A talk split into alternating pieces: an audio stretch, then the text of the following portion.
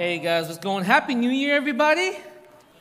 All right, it's 2022. I'm excited for this year. It's a great year. I'm excited because this is, I think, the first out of uh, many of the 10 years we've been here that we've planned very long for this year. Usually, the planning for, for the year is like maybe a month prior to the year beginning, but this year I think we, uh, we took a long time in our planning for 2022. So I'm really excited to see uh, what God is going to be doing in and through us this year. I know it's starting off with another bout and round of COVID, all right, but it's all right. So if you caught it at home and you're there, you know we love you. Uh, it's going to suck for about a few days. Embrace it, right?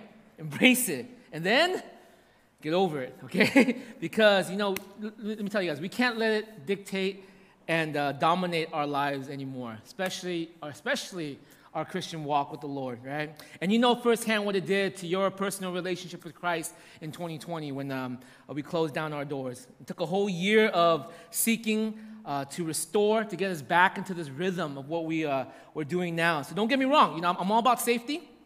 All right, I, I, I want safety. I want, that's why we have the, the option of worshiping online. If you're feeling under the weather, uh, if you're home, if you're feeling the weather, just stay home, watch us, and be a part of the service here. And if you're home, thank you for joining us. Give me a thumbs up. But these doors are not ever going to close again, okay? It's not for this, because God is still on his throne. Sin is still the number one killer of humanity, and the gospel is still the only cure. Amen? Amen? Amen. Right? So, the theme for this year, 2022, is rooted in Christ, a year of Christ centered growth. You know, all of our leaders, we got together, we prayed together. We've been, you know, seeking for um, just vision and direction of where we're going to be going in 2022 and, and where we really kind of just landed, what God kind of just placed on our heart is this picture of being rooted, right? When you are rooted in good soil, what comes out of that is flourishing and growth. And we hope and we pray that we want to see you fulfill the destiny and the purpose that God has in store for you. Make no mistake, if you are a follower of Jesus Christ, there is a purpose and there is a destiny for your life. Okay? There's a reason for you to be here. And a lot of us, we have a hard time finding that reason, don't we? We, have a, we, we constantly are chasing after a, a, a way to, to get some sort of reason. We chase after our ambitions, our friends, we root ourselves in our, in our career, our relationships, our future, our, um, our vanity, our money, right? And we're still chasing and chasing because if you're not rooted in Christ, then, then the only conclusion you have when you're rooted in something else is ultimately asking the question, what am I doing with my life? Because you can only chase after a relationship for so long and then you start asking the question, what am I doing with my life? You can only chase after a career for so long and then ask the question, what am I doing with my life? You can only chase after money for so long and then still ask the question, what am I doing with my life? My prayer, my hope for TLC for 2022 is that we find ourselves rooted in Christ so that our purpose and our trajectory and our destiny can be fulfilled. But here's the thing before purpose, there has to be growth. Everybody say growth. Before purpose, there has to be growth. In the next eight weeks for this series, what I'm going to be talking about is, are the pillars of the Christian life. The basic pillars we have of worship, of community, of discipleship, of um, missions. Right? We're going to be hitting these four pillars up. One week, I will share with you the why we worship, and the next week, I'm going to share with you the how we're going to worship. One week, I'm going to hit up the why we have community, and then next week, I'm going to tell you how we have community. Okay? So you don't want to miss either one. It's going to be important. Okay? Um, our hope is that Jesus Christ becomes your Savior of your life, right? And out of His Lordship, you live your life to seek to obey Him. Okay? Rooted in Christ. 2022. I'm, I'm glad you guys are here, right? And today we're going to talk about worship. Worship. Why we worship and what is worship. Why we worship and what is worship. Okay? why we worship. Let me start here. Uh, open your Bibles to Psalm 95. I'm sorry. Open your Bible to Psalm 95. I'm going to read this to you guys. Right? I'm going to answer why we worship. Psalm 95, verses 1 through 11.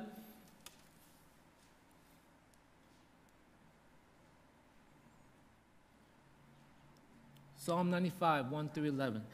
All right, check this out. Listen now for the word of God Come, let us sing for joy to the Lord. Let us shout aloud to the rock of our salvation. Let us come before him with thanksgiving and extol him with music and song. For the Lord is the great God, the great King above all gods. In his hands are the depths of the earth, and the mountain peaks belong to him. The sea is his, for he made it, for in his hands formed the dry land. Come, let us bow down and worship. Let us kneel before the Lord our Maker, for he is our God, and we are the people of his pasture, the flock under his care. Today, if you hear his voice, do not harden your hearts as you did at Meribah, as you did the day of Massah in the desert, where your fathers tested and tried me, though they had seen what I did. For 40 years I was angry with that generation. I said, They are people whose hearts go astray. They have not known my ways.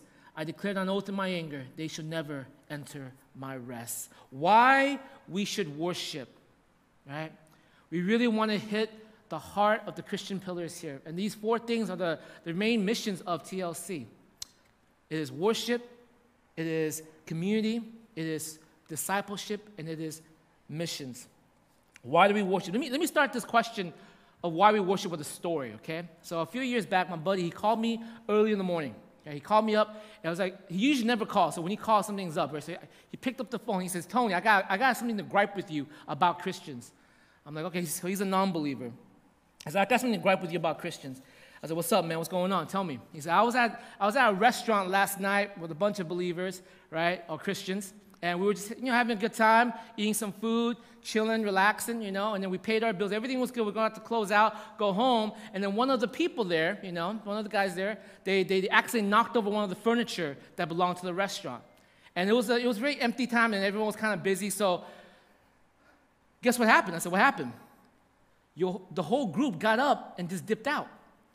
I was like, what do you mean? It's like, they didn't, they didn't even wait to talk to the manager saying, you know, we broke the furniture, how can we pay for it? Or they were so afraid of breaking the furniture that just dipped out, right? I said, did they really do that? I said, yeah. So he looked at me, no, he called me, he said, so here's my thing, right? You're a pastor, you're my buddy, and Christians, they have all these great values and morals, and they extol all these great virtues. But when I look at these guys, these girls that just boned out after, after not even committing a crime, it was an accident, they just boned out. I see them just as selfish, messed up as anybody else, if not more so, right? Tell me why is that? Tell me why, in one hand, all these beliefs sounds amazing because you, you tell me all the time about them, and yet on the other hand, I'm looking at the character of the Christian people and it doesn't kind of match up. What's up with that? And you know, it broke my heart to hear that, right? Because it's so hard. Sometimes as a pastor, you, you, you, you want to just say they're dumb as an answer, right? Because it makes it simpler. But there is an answer for it. And I told him, you want the long one you want the short one? And he said, give me both. I'm like, all right. So here's a long answer. Theologically, okay, the Christians have a reason for that. Christians have an answer to why, even though Christians, they believe in God, but their lives still look messed up, selfish, prideful, idiotic, and just like everybody else in this world? And the answer is this, right? Or oftentimes, non believers, people who don't believe in God, are more virtuous, more moral, more kind, more gentle than most believers are, right? There's an answer for that. This, in, in our theology and what we believe in the Bible, it says this we're all made in God's image. The Bible calls that all humanity is made in the image of God. All human beings reflect God. And therefore, we have a certain amount of wisdom because of that. Right? Our theology tells us that in our hearts, in our minds, in our conscience, there's a certain amount of wisdom that reflects God because we're all made in the image of God. Therefore, it's possible for a non believer to live a very virtuous life, to live a very moral life, to live a very kind and gentle life. You guys get me? Right? Because there, there is wisdom, there's consciousness, there's, there's heart that tells you that. So you can expect people to have a kindness about them, to have a morality about them, to have a right and wrong aspect about them. And on the other hand, we also know that Christians are filled with sin. They're still filled with sin. See, the misconception is that all of a sudden you become a believer and you, you're holy. That's not true. You're perfect. That's not true, right? Christians are still broken right? Because why? We still have selfishness, we still have pride. The Christian gospel, let me get through this, okay? The Christian gospel is you're not saved because you're better a person. You're not saved because you're more moral. You're not saved because you're more pulled together. Actually, you're saved. You're not saved unless you actually admit that you're not more moral.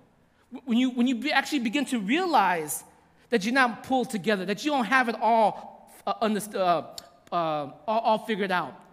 You're only saved by the grace of God that He's willing to save, that He can save you. Christians never claim that they are saved because they're better than somebody else. You get me? Right? We're not saved because we're better. So, on one hand, Christians are definitely filled with selfishness, pride, immorality, all that crazy stuff. And on the other hand, non believers, because they're made in the image of God, you can expect them to do things that are virtuous, kind, and gentle. And he, he looked at me, of course, he was just like you guys looking at me. You're like, uh, are you trying to get Christians off the hook here for being dumb and stupid? I said, no, no, no, no, they're not, they're not off the hook, right? I'm just telling you. I don't want you to get, I don't, I don't want you to get a misconception of what it means to be a believer. Because I think a lot of people have that. This misconception that you have to be somehow perfect, pulled together for you to be called a Christian. This misconception that somehow as a believer now, you're also, you're also perfect and moral and virtuous in every possible way. That's a misconception. And the Bible understands that. The Bible realizes that. The Bible meets people where they're at in that area. It says, okay, fine. Let's say I get that. But what's the short answer? The short answer is this. The reason why they, they proclaim belief, but their character don't show it, the reason why they proclaim that they believe this, they have the truth, but it does not show up in their character life, the reason is is probably because they don't have worship in their life. It's because they do not have worship. If you believe something, it's in your head. Yes, you believe it. I believe that there is a God. You believe it. You, you can mentally, with your mental ac- uh, acumen, declare God is real. I believe in Jesus Christ. I know all of that. But if you know something, right, I also know that if I believe something, it all should show, it all should, it should also produce itself in my character. It should come out. If I believe something, it should come out in my character, yes? It, it, should, it should result in my character.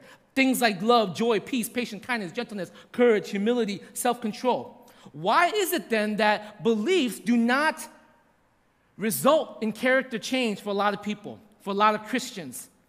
Why is it that your belief system somehow still keeps you stagnant for where you are when there is no change in your life. Do you know why? Because for belief to get into character, there must be a bridge.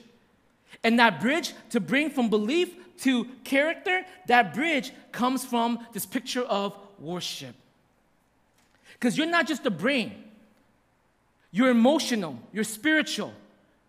There's a will to you. You're driven by your heart, by your will, by your mind, by your emotion. Right? There has to be a bridge that connects your belief to your character. If you find yourself, listen, if you find yourself asking, saying these things like, I'm not really growing, I found myself stuck, so and so is not changing, they're still selfish, they're still prideful, they're still self centered, they're still all for themselves, the answer usually comes from, I bet you that there's a lack of worship or lack of discipline in their life. Because there are Christian processes that is used to drive these truths into your life so that it will change you from the inside out. There are Christian practices, Christian processes like spiritual disciplines, fasting, prayer, journaling, meditation, simplicity, um, uh, uh, Bible memorization, Bible study. These things are meant to be driven deep into your heart. Worship deep into your heart so that it will change you from the inside out. Think about this. When you guys come to Sunday corporate worship, what do you think we're creating for you? What kind of space do you think we're creating for you? Imagine this. You come here and you say and you proclaim, some of you would say, I believe in Jesus, I believe in God. So we, what do we do? We have music. What is that supposed to do? That's supposed to stir your emotions as you sing your beliefs right? It stirs your mind. You sing your beliefs. What else are we doing? You're studying your beliefs. We're opening the Bible, we're reading it, we're, we're listening to it, we're examining it, we're questioning it, we're treasuring it, we're studying our beliefs. What else are we doing here? We come in corporate worship, right? And we're acting out our beliefs. We do it through communion, we do it through offering, we do it through connecting, shaking hands, saying hi to each other. What else are we doing here? We're doing it through prayer. See, we, the space is created so that you would engage your belief with more than just your mind, but with your heart, your will, and your emotion, because that's what brings belief into character. You guys get me? That's what, brings belief. Think about this. We closed our doors for one year in 2020. Think about your Christian life that year. How many of you guys, how many of you guys saw how difficult it was for you? Right? How many, thank you, Dan and Perry, for, for raising your hand, right? Thank you, right? How many of you guys saw how difficult it was for you to bridge your belief with your character? How many of you guys felt stuck that year? Like there was no growth for you that year. How many of you guys felt a dryness in your walk? How many of you guys felt separated from God? How many of you guys felt like there was a distance that you were having with the Lord? How many of you guys just basically threw your hands up and said, you know what? I'm taking a vacation from God for about a year. Well, until we get back to church, I'll figure it out afterwards. Right? For belief to become character, there's a bridge. And that bridge, that bridge between belief and character are the Christian practices that is meant to drive truth into your very heart, your mind, and your will, and your soul, and your body. Practices like corporate worship, practices like spiritual disciplines, fasting, prayer, simplicity, practices like Bible study, community life, accountability, discipleship, mission, practices like these things. See, unless you are engaged in them, Unless you are deeply engaged in them, unless you are practicing and working, there will always be a disconnect between your beliefs and your character. That's why, you know, it broke my heart the most because I, I know my buddy. I love him to death. He's a non believer. I spent my whole entire life since a believer trying to convince him or share with him the goodness of who God is, the beauty of God.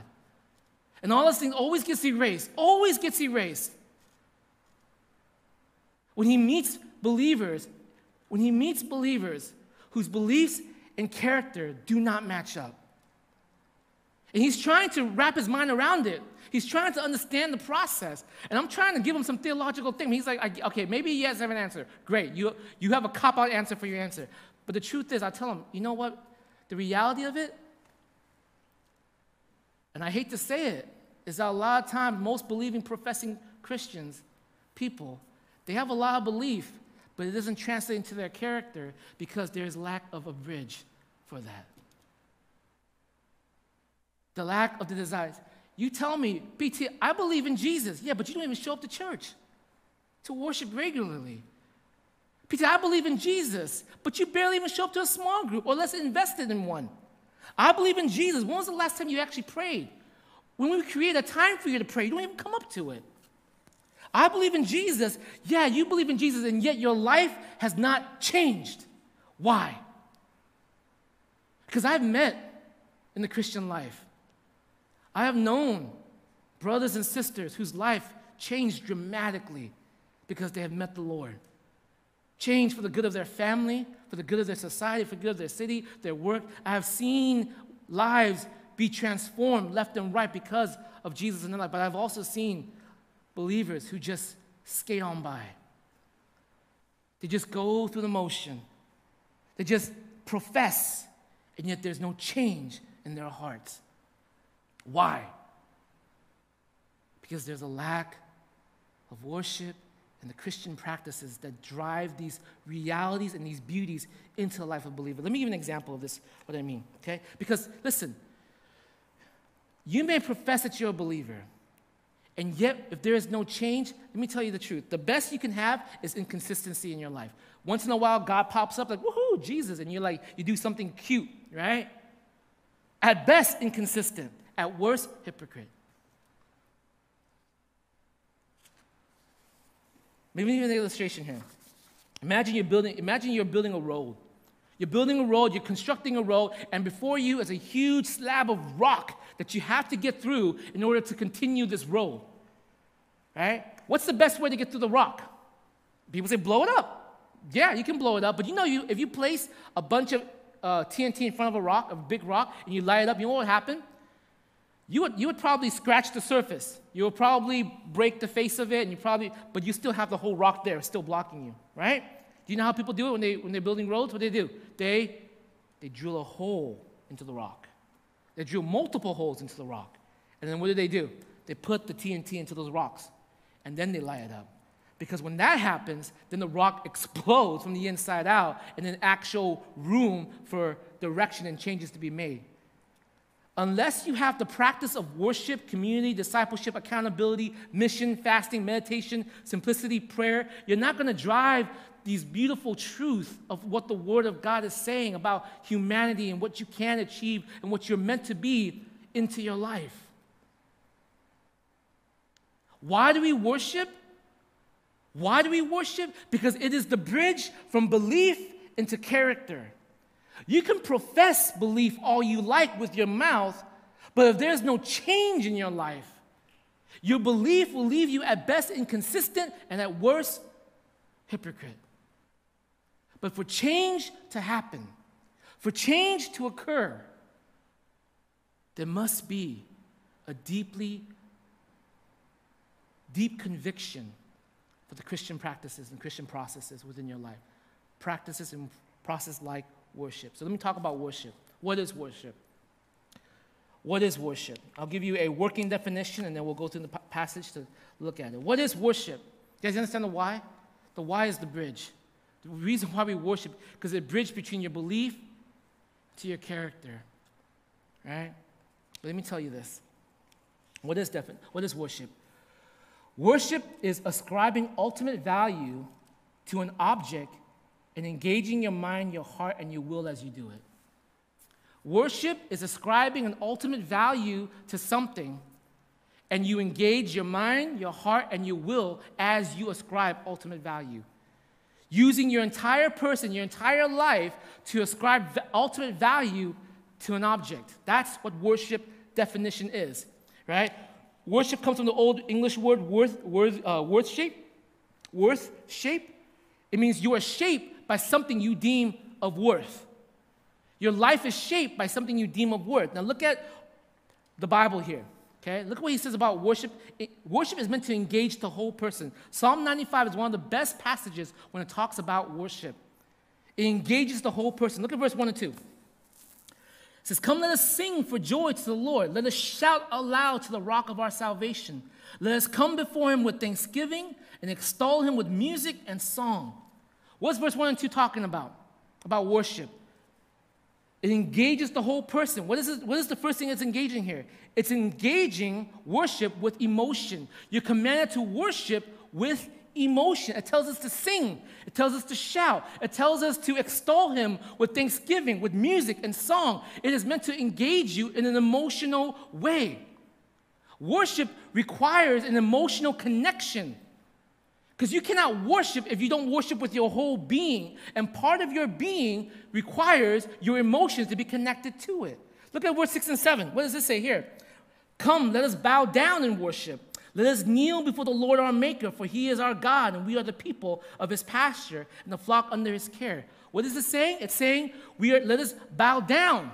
Let us kneel. What does, what does that action do? When you take a knee, when you bow to something, you're basically submitting your will to that. You're submitting your conscious will to it. The psalmist here is telling us that worship engages the whole person, engages your emotions, it engages your will. You're commanded to worship with the submission of your will. Change your life to give your life to whatever, whoever it is that you are giving worship to. In this case, it is our God. Look at verse 11, 7. It says what? Today, if you hear his voice, do not harden your heart as you did in Meribah. This is a, uh, a reminder of to the people what you did back in the days when you were in the desert with, with Moses, as you did in the day of Massah in the desert when your fathers tested and tried me, though they had seen what I did. It's telling you what? To listen. Worship tells you to listen carefully, commanded to worship in the mind. It engages the understanding of the mind on listening and taking it in and understanding it. So let me tell you, worship, there's two, def- there's a definition. It is ascribing ultimate value to an object with everything about you. And here what we see in the psalm is what? He is telling you to engage everything sing, shout, use your emotion, right? Submit, kneel, submit your will, give glory, right? Give your life, change your life. He's telling us to do what? Worship with the mind, listen carefully. Take it in, understand it. That's what it means to worship. Now, it has to be all three, by the way. It has to be all three. If it's not, you're not worshiping. Okay? Let me give you an example. If you believe that there's, if you believe, but there's no emotional connection to your belief, you're not worshiping because you're not feeling anything. I believe it, but there's no feelings behind it, right? How would you like it if your girlfriend said, I love you, but don't really feel like she loves you, right? How would you like if your husband said that to you, I love you, but you know that he has no feelings about it? That sucks, right? That's not love. In the same way, if you're worshiping and you have and you have you say, I believe Jesus, I believe in you, I believe in God, yeah, I believe, I believe there's a higher power, I believe there's God up there, but there's no emotion behind, there's no connection, you're not worshiping. But here's the thing. If you say you believe and you have an emotional connection, say you love to praise, you come and you know B leads and, and, and uh, uh, Penguin leads or, or, or uh, Chris leads, and you guys are just really into it. The music is touching your heart, the words are sweet, and the, the melody is kind. You're, you're feeling it. You have an emotional connection, but you don't listen. You're not listening to the word. You're not taking it in. You're not treasuring it. You're not paying, you're not taking it to your mind. You're not understanding it. That's not worship. An emotional connection without a listening ear is not worship. But even let's say that. Let's say this. Let's say you have a feeling. Let's say you are listening attentively, but then you don't submit. You don't want to obey. You don't want to walk out. You don't want to say, I will do this. You're not worshiping. It has to be all three. You guys get me? Worship is ascribing ultimate value to an object with all of your being, your mind, your heart, your will. So, what triggers the emotions? What triggers the listening? What triggers the changing of will? Look at what he says here. So he says, Come, verse uh, 1 and 2, come, let us sing, let us shout, let us extol him with music and song. Why? Number verse 3. This is the word for. This is the preposition. For the Lord is the great God, the great king above all gods. Look at verse 7. Right? Verse 6 says, Come, let us bow down, let us submit, let us kneel. Why? Look at verse 7. For he is our God, and we are the people of his pasture, the flock under his care. Do you know what the psalmist is doing here? You know what this guy is writing? What he's saying? He is saying the reason why your emotions should be triggered, the reason why your thoughts should be triggered, the reason why you should bow and kneel is because he is thinking, he is weighing, he is calculating, he is reckoning, he is treasuring, he is seeing the excellency of his God. For God is a great God, the great King above all kings. He is remembering of all of the stories and all of the reasons and all of the journeys and all of the greatness of what his God has done. In verse 7, he says, Because he is the shepherd God. He is the one who cares. He is the one who leads. He is the one who walks. He's remembering all of these Old Testament stories, all the Old Testament um, historical moments that God did all these things.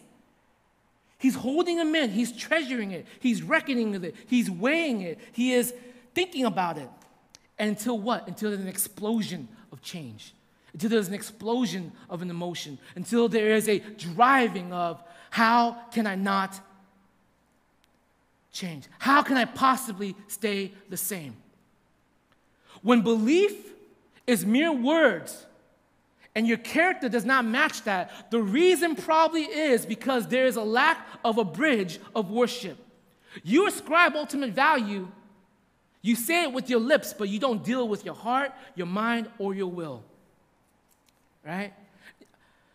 Side note, you know, when, when a, lot, a lot of brothers, they come and they, they you know, they, they deal with um, their sexual addiction to pornography, right? One of the exercises I work with them through, right, to kind of rewrite a lot of the things that's caused them to turn to pornography as a way of release, as a way of pleasure, as a way of freedom, right? One of the things, I, one of the practices I always engage them in is I want you to think. I want you to remember. I want you to reckon the time when the Lord met with you, when He was sweet and beautiful, when it was good I want you to engage with it, not just as a memory, but let it touch your heart, let it stir the emotions, stir the affections again, and just repeat that to your heart. Because the more your emotions are stirred in that way, the more you rewrite the wires in your brain that stirs your emotion towards your sexual desires. And it works across any addiction, by the way. Right? This year, one of the, one of the, one of the things I'm, I'm going to be praying to do is to start a group among our brothers, even our sisters, if we can, right? Of just addiction, sexual or any type of addiction, and working through that. And it really begins with this it begins with worship. When you ascribe ultimate value with your whole being. Let me give you an illustration here for you guys to uh, kind of bring it home.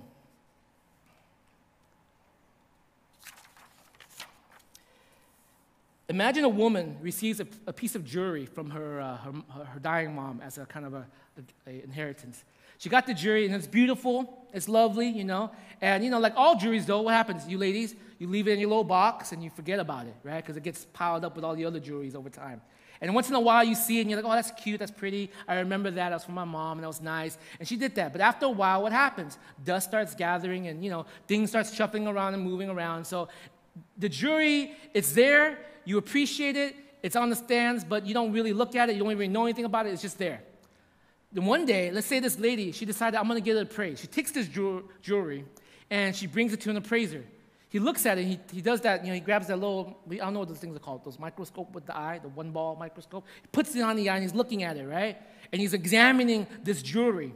And as he's examining the jewelry, all of a sudden his breath, like he just kind of caught his breath. And, and, and the lady's like, what's going on? And he said, hold up, hold up, let me, let me go back. And he goes back and he pulls out, this is, I don't know how appraisers do this. They, they get a bigger microscope or something, right? And, they, and he's looking deeper, right? And he, and he starts seeing beads of sweat forming on his forehead. And you're thinking, and she's thinking, what's going on, right? And he's like, hold up.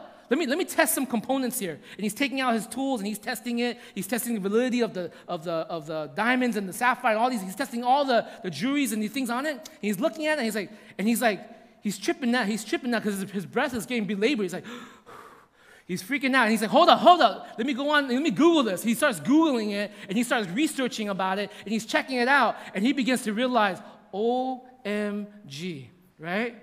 What I have in my hand is an ancient artifact that is priceless.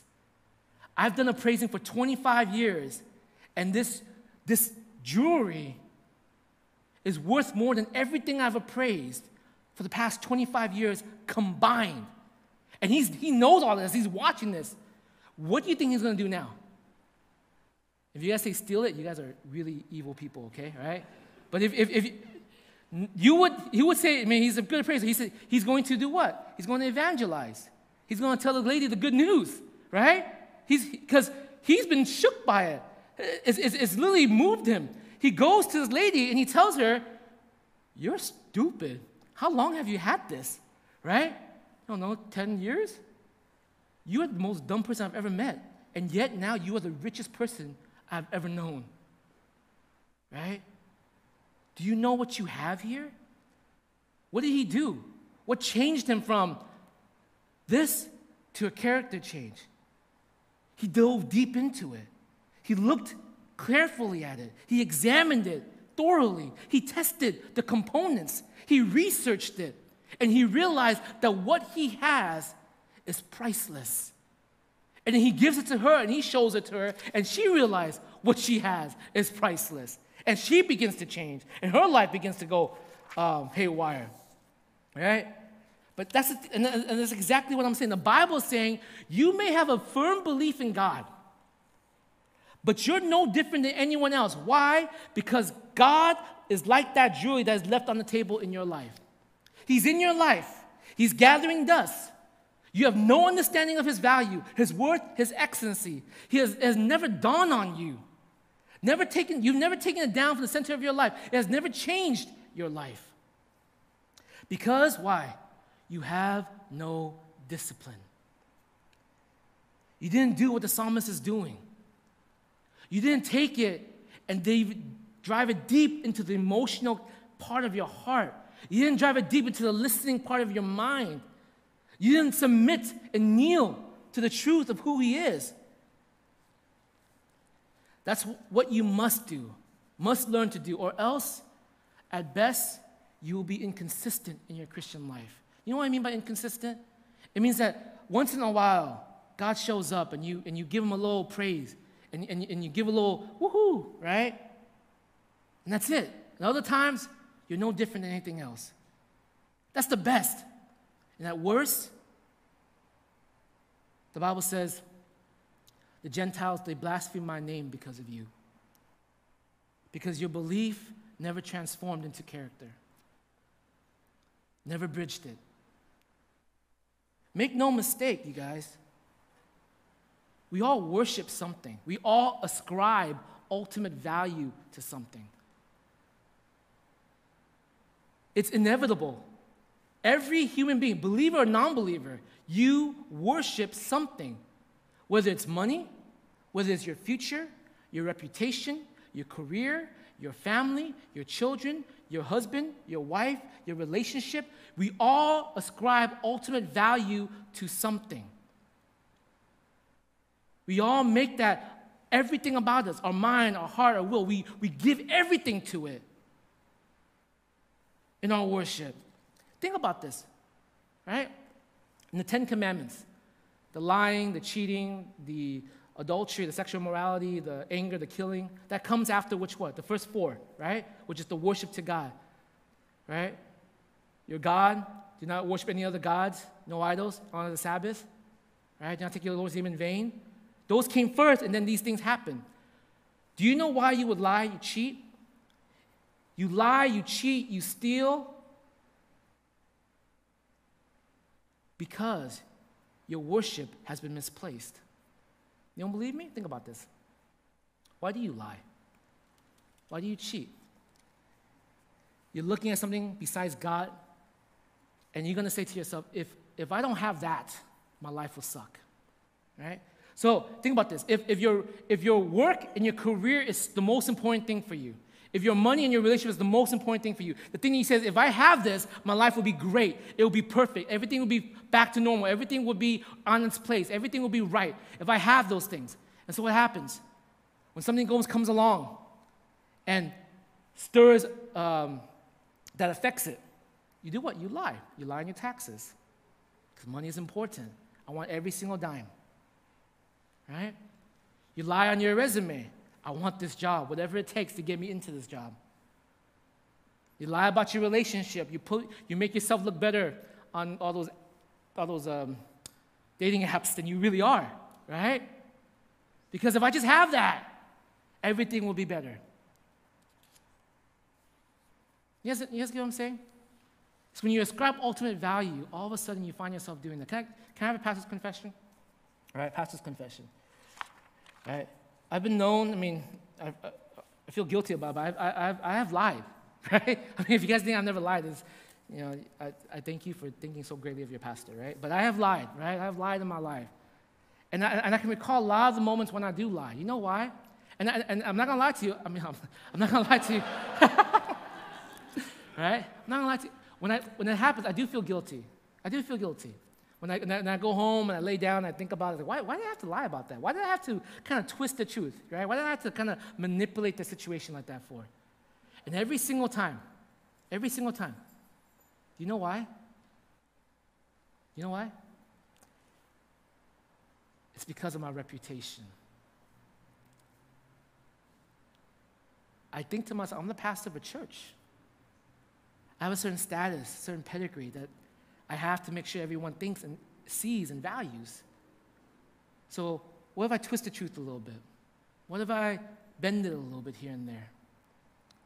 Right? Why is that? Because in those times, my eyes have lost its focus on the worship of my God, and what I ascribe as my ultimate value is my reputation, what people think of me. And in those times, what happens? Lies comes out.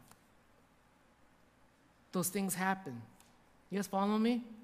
Worship is you ascribe ultimate value to something with every part of your being, with your emotions, with your mind, with your will. Everybody worships. Everybody has to find meaning in something. You do, right?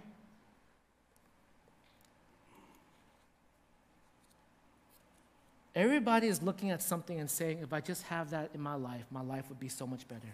Everybody has that. And the psalmist is saying this here's the problem. Here's the problem.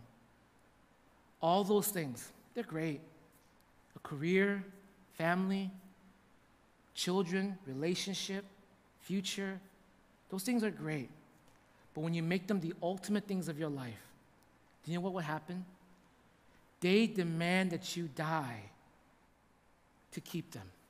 When I say die, I don't mean like physically die, but it's like a belaboring of death, you know? You live your life, you work hours upon hours. You take on these promotions upon promotions. You neglect family. You neglect people. You neglect community. All because why? Because your greatest value in your life is how well you climb whatever ladder of corporate ladder that you want to climb. And you negate everybody else. No wonder your family's in a sham. No wonder your children do not respect you. No wonder you are isolated from everybody else. We all give our worship, and yet you feel like, oh, I've, I've, I've achieved it. I'm going to feel great. But you yourself don't even realize that it's killing you from the inside out. To have it, to hold it. And the most beautiful thing here is this is that Scripture tells us that only Jesus Christ died to keep us. Everything else demands that we die. We labor and, and toil night and day to keep it. But only Christ died to keep us. What a beautiful picture. When you are thinking, weighing, calculating, reckoning, treasuring the excellency of God and what He did on the cross to bring you home, if you really think through it, there's an explosion of an emotion, of a wanting to change. Last year, I had this thing, I, I, I, um, I started uh, meditating upon eternity. I was like, how long is eternity? I just want to think about that, right? And I, it was really hard for me because I'm like, uh, I, I, looked up all these analogies of what eternity looks like. They're pretty good, right? But then I started, I started imagining what eternity in, not heaven, but what eternity in hell would feel like, right? And I, and I thought to myself, and I read this, uh, this, this sermon by Jonathan Edwards, you know, uh, Sinners in the Hands of an Angry God. Oh man, it was a crazy sermon, right? And as I was reading it, one of the things that, that, that, that just kind of spoke, you know what hell is, guys? Hell is not what this, this cultural conception of like burning fire and you're like, you're just constantly mm, burning like wax figures coming off you. That's not what hell is, right? Hell, hell is the continual decline of a life without the presence of God. You guys ever meet people like that? When things are going great in, in the early of their lives, and as they get older, they get a little more stubborn, more set in their ways, more bitter, more angry at the world, more upset. And then you just, just they just keep doing this, right? Some people, some people do this trajectory a lot faster. They go like, you know, sometimes they just kind of skip all of the growth process and they just go straight to like the drugs and just kind of hit rock bottom and keep going. What if, listen, what if death is not the end of that trajectory? What if death is just a continuation of that? And you find yourself in eternity keep going downwards and downwards and downwards. You know what? That's hell. That is a life that is constantly ripping you of any of the grace of God that's in you, any of the humanity that's in you, and it's slowly ripping that away from you. And a million years of that is not even the beginning of the beginning of eternity spiraling over and over and over downwards. The purging of whatever good, beautiful, wonderful that was in your life, taking on all that you left with the shell and the husk of your humanity. That's hell. And I think of that, that even after a million years, because see, some people would think the hell is just, it, some Christians would foolishly believe that once you die, it's it. It's done. It's over. It's not. And if it continues like that for eternity, for millions and a million years, and that's just the beginning of the beginning of even the first day of eternity. That's your trajectory. When I meditated on that, when I thought about that, and I thought, oh God, what can save me now? And I gaze upon the cross of Jesus Christ, who, though no reason whatsoever, chooses to love and chooses to save.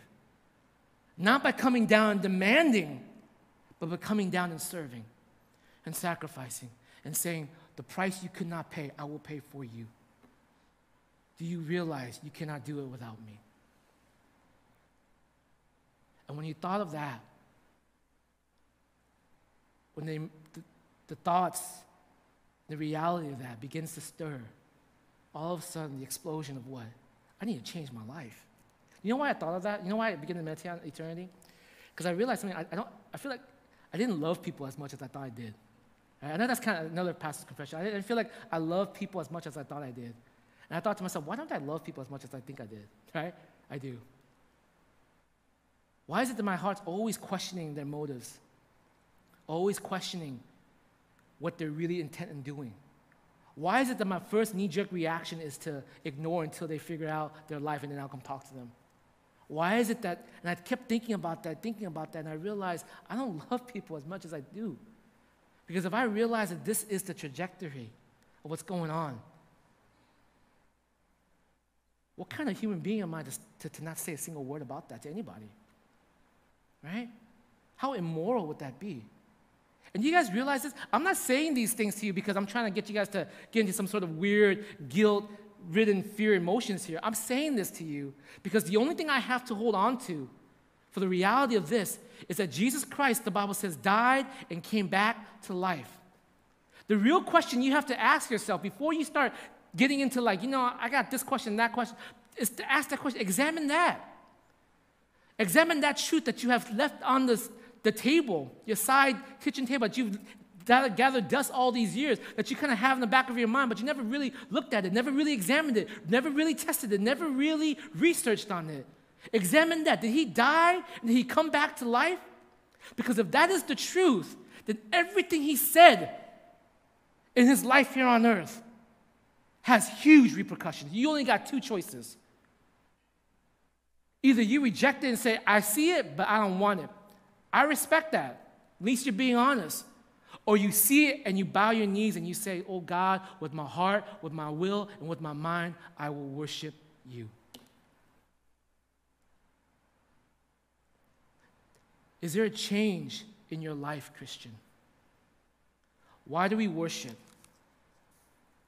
Why do we worship? We worship belief to character. That's what really changes our hearts. And who is it that changes our hearts? It is the Lord of Lords, the King of Kings, the great God, the shepherd God. And what we do when we worship, we worship Him with all of our beings our heart, our mind, and our will. I pray with all my heart, guys, that 2022, we don't stay stagnant in your Christian life.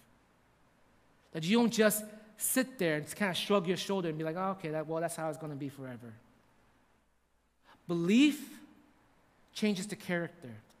Now, here's the thing about TLC. You guys know this about me as your pastor.